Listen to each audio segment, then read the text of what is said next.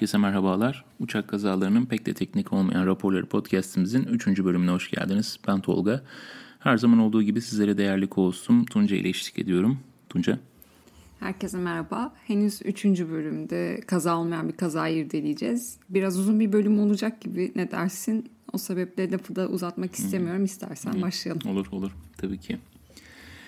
Takvimler 24 Mart 2015'i gösteriyor. Barcelona El Prat Havalimanı'ndan Düsseldorf'a gerçekleşecek uçuşumuz A320 uçağıyla olacak.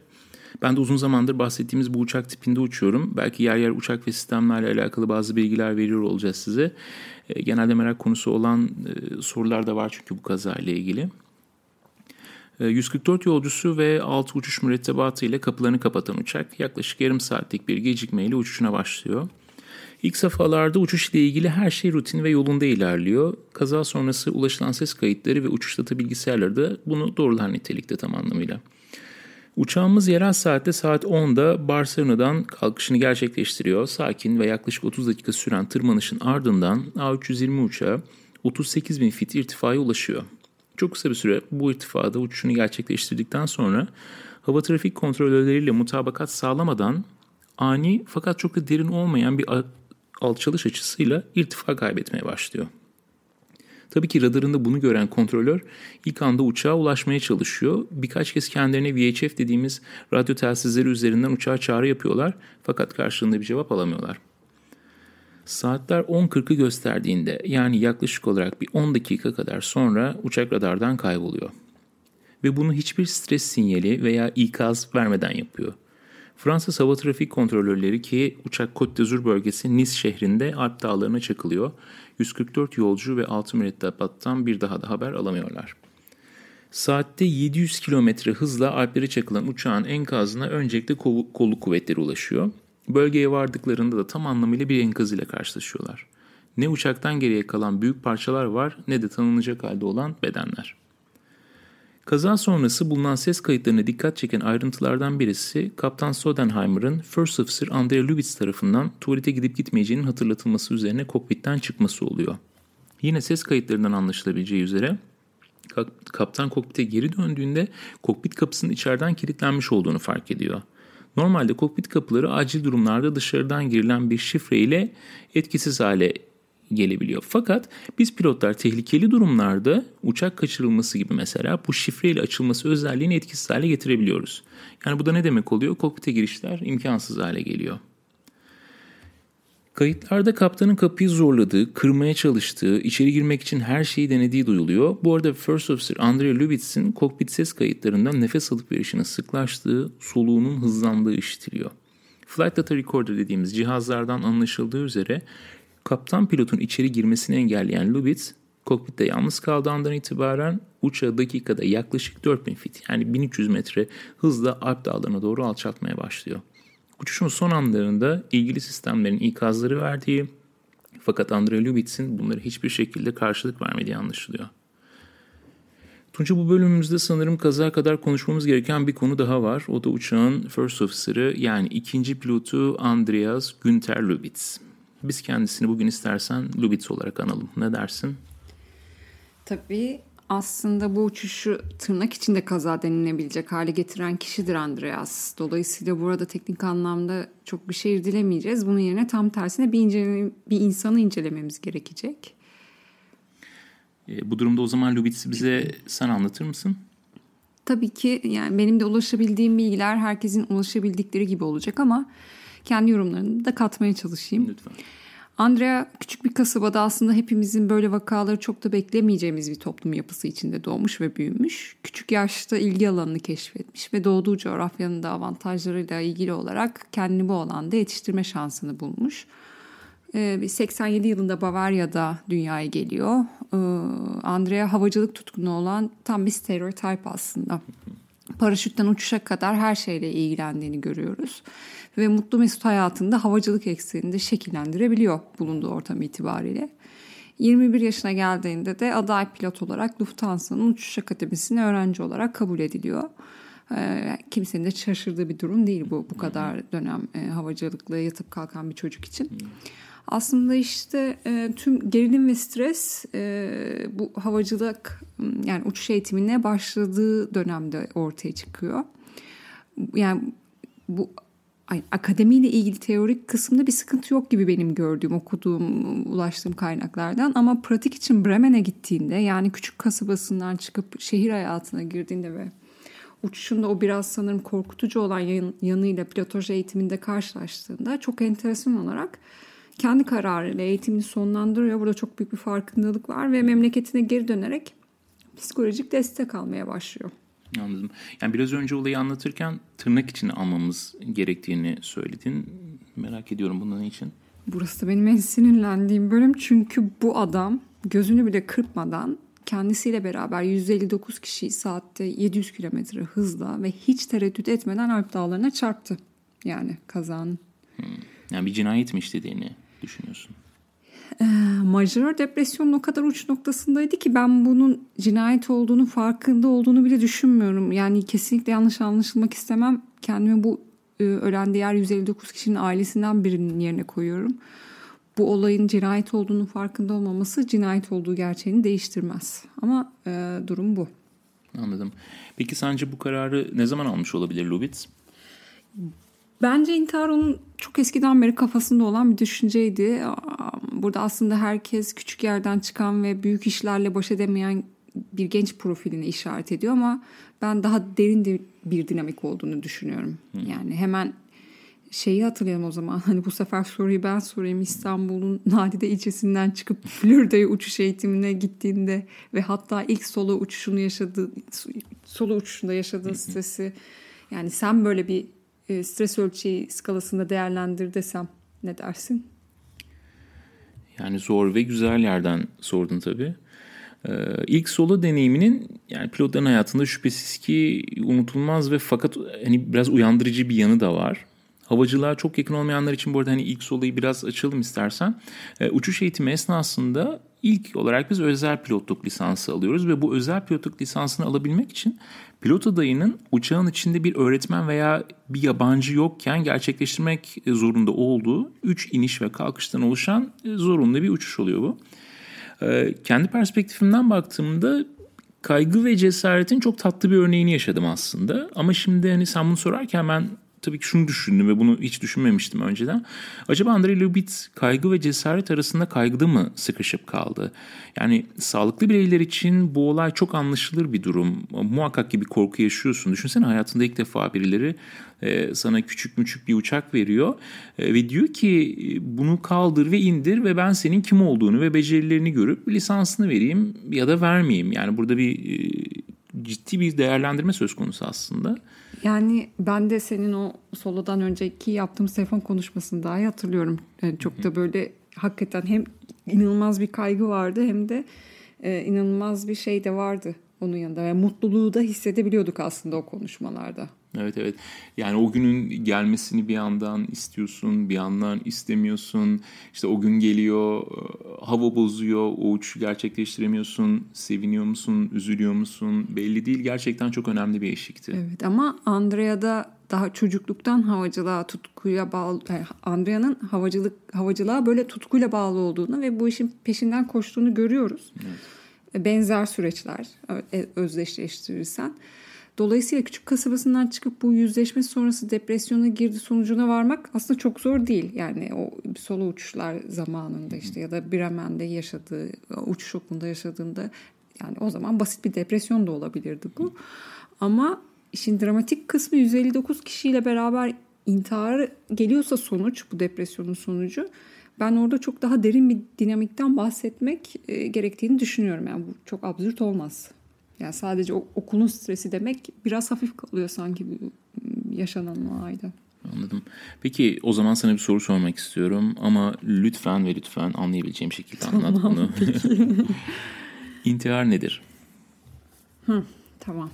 Ee, intihar e, insanın içinde bulunan saldırgan ve yıkıcı dürtü ve isteklerin bastırılarak bu hislerin kendi özbenliğine yönelmesi sonucu ortaya çıkan aslında bir eylem biçimi.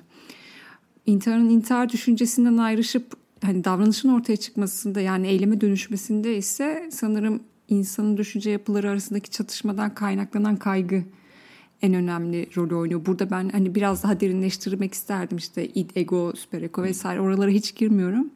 Ama şunu te- temel olarak şunu söyleyelim. Hepimiz aslında benliklerimiz ve düşüncelerimiz arasında ciddi kaygılar ve çatışmalar yaşıyoruz ve bunu her gün her dakika yaşıyoruz. Bazen çok yeni bir kapıdan girerken yaşıyoruz. Bazen her gün gittiğimiz ofise girerken yaşıyoruz. Bu ruhsal çöküntülerin en tehlikeli belirtisi intihar oluyor. Yani bunlar biriktikçe ve biriktikçe kendi içine döndükçe dışarı vurulurken en serti ve en dramatik olanı intihar oluyor. Ama aslında intihar bir ruhsal hastalık ve ruhsal çöküntü olarak literatürde de kabul görür. Hmm.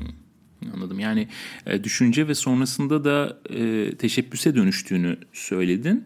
E, aynı zamanda saldırgan ve yıkıcı dürtülerden de bahsettin. Şimdi Lubitz'te bunların ikisi de var mıydı? Yani şöyle sorayım. E, hani her intihar intihar mıdır?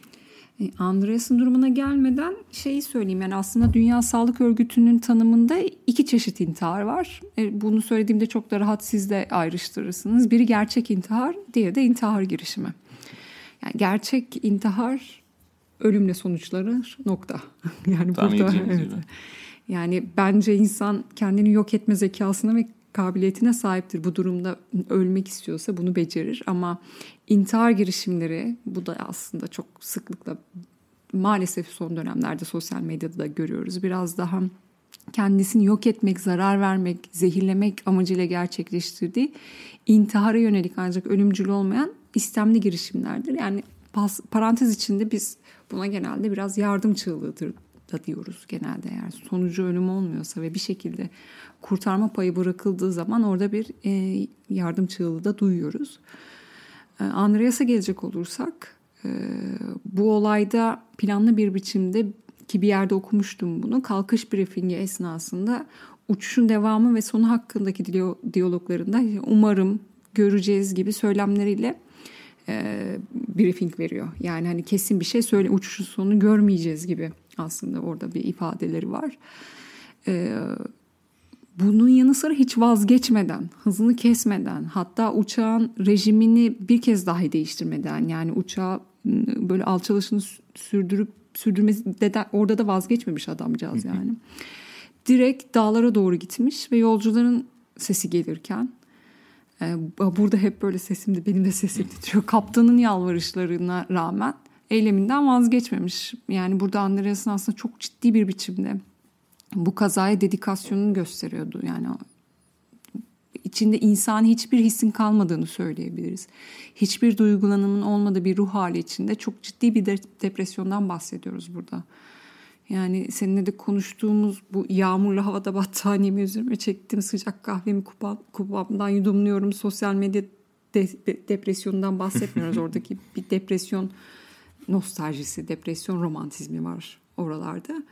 Burada yine depresyonun gerçek bir hastalık olduğunu, ara sıra hissettiğimiz depresif ruh halinin üç gün Instagram'da girmemenin ya da işte biraz böyle iştahın kapanmasının çok ötesinde bir şey olduğunu farkında olmamız gerekiyor bu adamcağızın durumunda. Yani. Kasım'da Aşk Başkadır izlemeye benzemiyor, yani. Benzemiyor yani. yani. Peki Tunca burada küçük bir şeyi hatırlatmakta fayda var sanırım. Yani senin aslında mesleğin psikologluk ve e, ben bu konuyla ilgili bir şey söylemek ister misin? Çünkü hani konunun biraz derinliklerine giriyoruz. E, belki hatırlatmak gerekir. Dinleyenlerden senin psikolog olduğunu bilmeyen vardır. Yani burada kesin 15 yıldır aslında kendi alanımdan uzakta olmakla beraber hiç de e, kopmamaya gayret ettiğim durumda e, devam ediyorum araştırmaya, okumaya, e, bir gün alana geri dönme umuduyla. O yüzden profesyonel olarak bu işi yapan meslektaşlarımdan affımı dileyerek nacizane bir psikolog olarak yorumlamaya çalışıyorum ben Anladım. durumu. O zaman kaldığımız yere dönelim. E, intihardan devam ediyorduk. Peki e, burada biraz önce majör depresyondan bahs aslında depresyon değilim biz buna. Hani burada herhangi bir tanıyı koyacak nitelikte o, değilim ben ama hani şöyle söyleyeyim aslında her int intihar depresyonla ilintili midir? Yani burada özellikle sen bir bağlantı kurdun. Burada bir çok net bir bağ var mıdır bu ikisi arasında? Güzel soru. Kesinlikle değil. Yani depresyon olmayan beyin ve beden, beden hastalıklarıyla bağlı ruhsal bozukluklarda, ağır hastalıklarda, yani aşırı ve uzun süreli zorlanmalarda hani savaş durumları aklıma geliyor burada hmm. ya da ciddi anlamda e, farklı zorlanmalarda, toplumsal zorlanmalarda, yaşlılık çağının bedensel ve ruhsal e, yine hastalıklarında, e, cinsel uyum bozukluklarında, alkol, uyuşturucu ve uyarıcı madde kullanımlarında ve bunların yoksunluklarında, hatta kimsesiz ve yalnız yaşayanlarda, uzun dönem işsiz kalanlarda, uzun dönem stres yaşayanlarda da intihar söz konusudur. Ha, bunlar olduğunda tabii öncelikle bir depresyon hissiyatı yani o en başta söylediğim insanın kendi o yok etme, yıkılma dürtüsünün içe dönmesiyle intihar gerçekleşiyor diyebiliriz. Peki sence etrafımızda böyle bir şey olduğunda bunu nasıl fark ederiz? Yani bunu havacılık özelliği için sormuyorum. Ee, Çok yani, gündelik yaşam için. Bana diyorsun ki intiharın önceden anlaşılmasının ipuçları var mıdır? Yani evet çok basit bir şekilde. Ee, ruhsal bozukluk belirtilerinin bulunması hmm, zaten en başta söylediğimiz gibi en önemli e, intihar düşüncesini aklımıza getiren önemli konuların başında geliyor. Bunun yanı sıra ölüm riski olan ilaçların farkında olma. Il, hani ilaçlı ya da işte farklı durumları e, yani öl, ölüme yönelik her türlü şeyin aşırı farkında olma ve bunlardan e, kaçınmama. E, yani aşırı riskli davranışlarda rahatça bulunma. E, son bir ay ya da altı hafta içerisinde duygusal ilişkilerde kopukluk yani bu illa sevgili eş demek değil etrafınızda arkadaş olduğunuz insanlarda da bir an ciddi anlamda kopukluk, içe dönüş, cinsellikten kopukluk, e, günlük basit sorumluluklara karşı ilgisizlik, e, işte ne bileyim köpeğine, çiçeğine baktığı şeylere karşı ilgisizlik, sevdiği eşyaları dağıtma, e, ölüm isteğini belirten doğrudan ve yenileyen konuşma yani bunu bir kere değil hani defaatle tekrar etmesi böyle bu ipuçları olabilir. Bir de hani etrafımızda bu girişimde bulunan biri varsa şöyle de bir şey vardı not almıştım. Ee, bir kez intihar girişiminde bulunanın yüzde biri aynı yıl içerisinde yüzde onu ise yaşamları boyu bu girişimi yani yenileyebiliyorlar. Böyle de bir istatistik söz konusu bu konuda. Anladım. Sanırım farkındalık açısından bizlere ömür boyu işimize yarayacak bilgiler verdin. Estağfurullah. Bunların üzerine yani pek de söylenecek bir şey kaldığını düşünmüyorum. O zaman aslında olayın gidişatını incelediğimizde e, bu kadar kararlı bir biçimde ölümü ve öldürmeyi göze alan bu boyutta da ruhsal bunalım içinde olan bir bireyi durdurmak yani bu ipuçlarından anlamayan insanlar için çok da mümkün gözükmüyor. Yani evet e, bu kazanın şeyini e, videolarını izleyen insanlar için de gerçekten çok yine yıpratıcı çok yıkıcı bir sahne o sahne canlandıran ekip için bile hani oradan izlerken bile insanı çok kötü etkiliyor. E, çok mümkün değilmiş. Hani önceden fark etseydi belki etrafından biri bir ki aslında şeylerde var. E, hani aldığı rapor, çalışamaz raporu, e, iş yerine iletmediği işte majör depresif e, tanısı vesaire her şey var. Bu detayları da bir ufak belirtelim istersen. Ama e, o kadar dedik biçimde bu yola giriyor ki e, maalesef çok mümkün değil evet. Aslında ben de onu e, hatırlatacaktım. Yani senin lafını bitirmeni bekledim.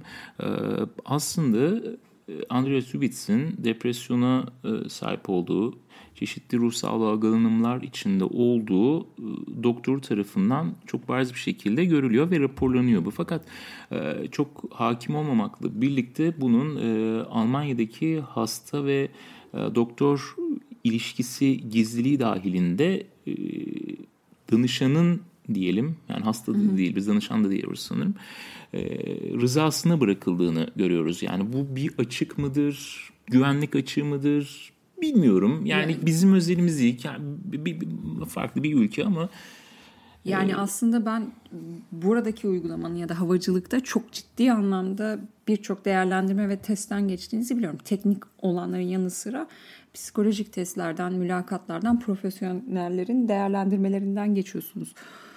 Burada mesela başladıktan sonra yani yolda da bu işin e, gelip insana depresyonun vurabileceğini görüyoruz. Doktor vermiş ama raporu yani çalışamaz, uçamaz raporunu vermiş. Fakat bu raporu iş yerine verme sorumluluğunda da majör depresif bir hastaya bırakmış. Yani çok yani burada da bir belki bürokratik bir şey var ya da bürokratik değil de dediğin gibi gizlilik esasında bir e, sıkıntı var. E, kesinlikle bildirmesi gerekiyor. Buralarda çok herhalde çok şey yapılmadı. E, irdelenemedi dediğin gibi hasta doktor gizliliği kapsamında ama e, zaten bir profesyonel baktığı zaman Lubitsch'in e, şeyleri de var hatırlarsan. Yani gör, görmüyorum diye 40'a yakın doktora Evet, gidiyor. evet. Yani aslında çok ciddi psikosomatik bir durumu da var. Belki o görmemeyi artık uçamayacağım. Bu kadar tutkuyla bağlı olduğum mesleğimi artık yerine getiremeyeceğim noktasına taşıyor. Ama e, yine yani neden o zaman tek başına intihar etmedin? Yani neden bunu tek başına yapmadın? E, Şimdi girersek buradan kamunun işte ölüm felsefesi, intihar felsefesine orası çok derin bir üç bölüm daha konuşuruz. İstersen ben susayım sen de kapanışı yap yoksa fazla uzayacak ama. Evet evet yani ben de aslında onu söyleyecektim. İş çünkü biraz da popüler bir şeye vardı. Yani gerçekten ilgi çekici bir kaza oldu ve e, bunun işte hasta doktor ilişkisindeki olan kısmının üzerine çok fazla düşünmediğini e, gördük aslında bu işte raporun final raporun hazırlanma sürecinde. E, bilmiyorum artık bunun çeşitli sebepleri olabilir tabii ama e, sanırım bizim söyleyeceklerimiz bu kadar konuyla ilgili. Ee, değerli dinleyenlerimiz bu bölümde sizler için hazırladığımız konunun sonuna geldik. Hepimizin gördüğü ve kabul ettiği gibi en güvenli ve kullanışlı ulaşım sisteminin bir anda dünyayı yerinden sarsan, rahatını bozan, e, tüylerini diken diken yapan bir hale dönüşmesini konuştuk. Ve bu olayın teknolojiden, bilimden, hava ve çevre faktörlerinden çok bağımsız bir sebebi olduğunu gördük. Her bir alanında teknolojinin en ileri seviye sistem ve donanımlarının kullanıldığı, mesleği icra edenlerin çok sıkı gözlemlerden ve sınavlardan geçtiği, biraz önce Tunca'nın da bahsettiği gibi bir yerde insan faktörünün böylesine bir drama sebebiyeti vermesi havacılık tarihinde birçok şeyi köklü biçimde ve sonsuza dek değiştirdi. Ee, yaşanan her kaza bize bir şeyler öğretti, hataları yüzümüze vurdu. Havacılığın her günü dününden daha güvenli, e, bu kazada ve diğer tüm kazalarda hayatını kaybedenleri burada anmak istedik. Bizi dinlediğiniz için çok teşekkürler. Podcast'imizin bir sonraki bölümünde görüşmek dileğiyle emniyetli kalın Tunca. Her zaman söylediğim gibi herhangi bir soru olursa Instagram'dan, sayfamızdan bize ulaşırsınız. Elimizden geldiğince cevaplamaya çalışırız. Bu kazayla ilgili veya daha farklı konularla ilgili. Dinleyen herkese tekrar teşekkürler. Bir sonraki bölümde görüşmek üzere. Hoşçakalın.